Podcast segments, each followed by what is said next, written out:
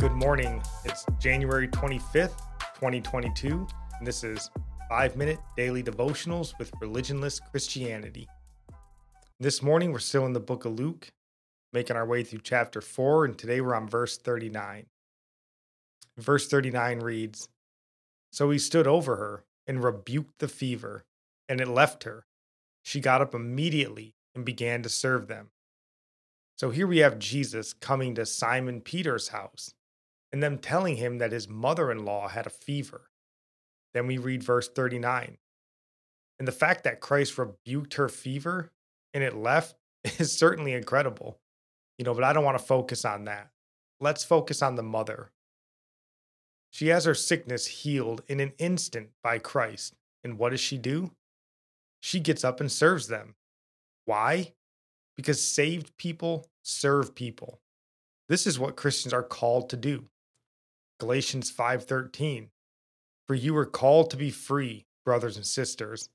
Only don't use this freedom as an opportunity for the flesh, but serve one another through love. And in fact, as Jesus has told us, it is the way to be the greatest in the kingdom. Matthew 20, 26. Whoever wants to become great among you must be your servant. Not should, must be. It is imperative that we serve. John Wesley had this to say about service. One of the principal rules of religion is to lose no occasion of serving God. And since he is invisible to our eyes, we are to serve him in our neighbor, who receives as if done to himself in person, standing visibly before us. Our service to one another is, in fact, service to God though not just an act of service to God, but also an act of service from God. We are Christ's hands and feet in the world. So our reluctance to serve shows the world that, in fact, Christ is reluctant to help. So you may just be the answer to a prayer, you know, the help someone has been calling on God for. So don't let laziness or worse, hardness of heart stop you from serving God or being the hands and feet of Christ. Because here's the thing it won't. You'll just miss out on the blessings of being a servant of others. So if you want to be great, you want to walk according to God's will, humble yourself and serve someone. And our psalm today comes from Psalms 125, verses 4 and 5.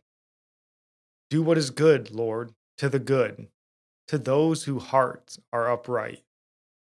But as for those who turn aside to crooked ways, the Lord will banish them with the evildoers. And our Proverbs today comes from Proverbs 25, verse 11 and 12. A word spoken at the right time is like gold apples and silver fittings. A wise correction to a receptive ear is like a gold ring or an ornament of gold. And I'll end today praying for you and our prayer comes from Psalms 145. May the Lord show you he is gracious and merciful, slow to anger and abounding in steadfast love, that the Lord is good to all, and his mercy is over all that he has made. May you know the Lord is near to all who call on him, to all who call on him in truth, that the Lord preserves all who love him. God bless.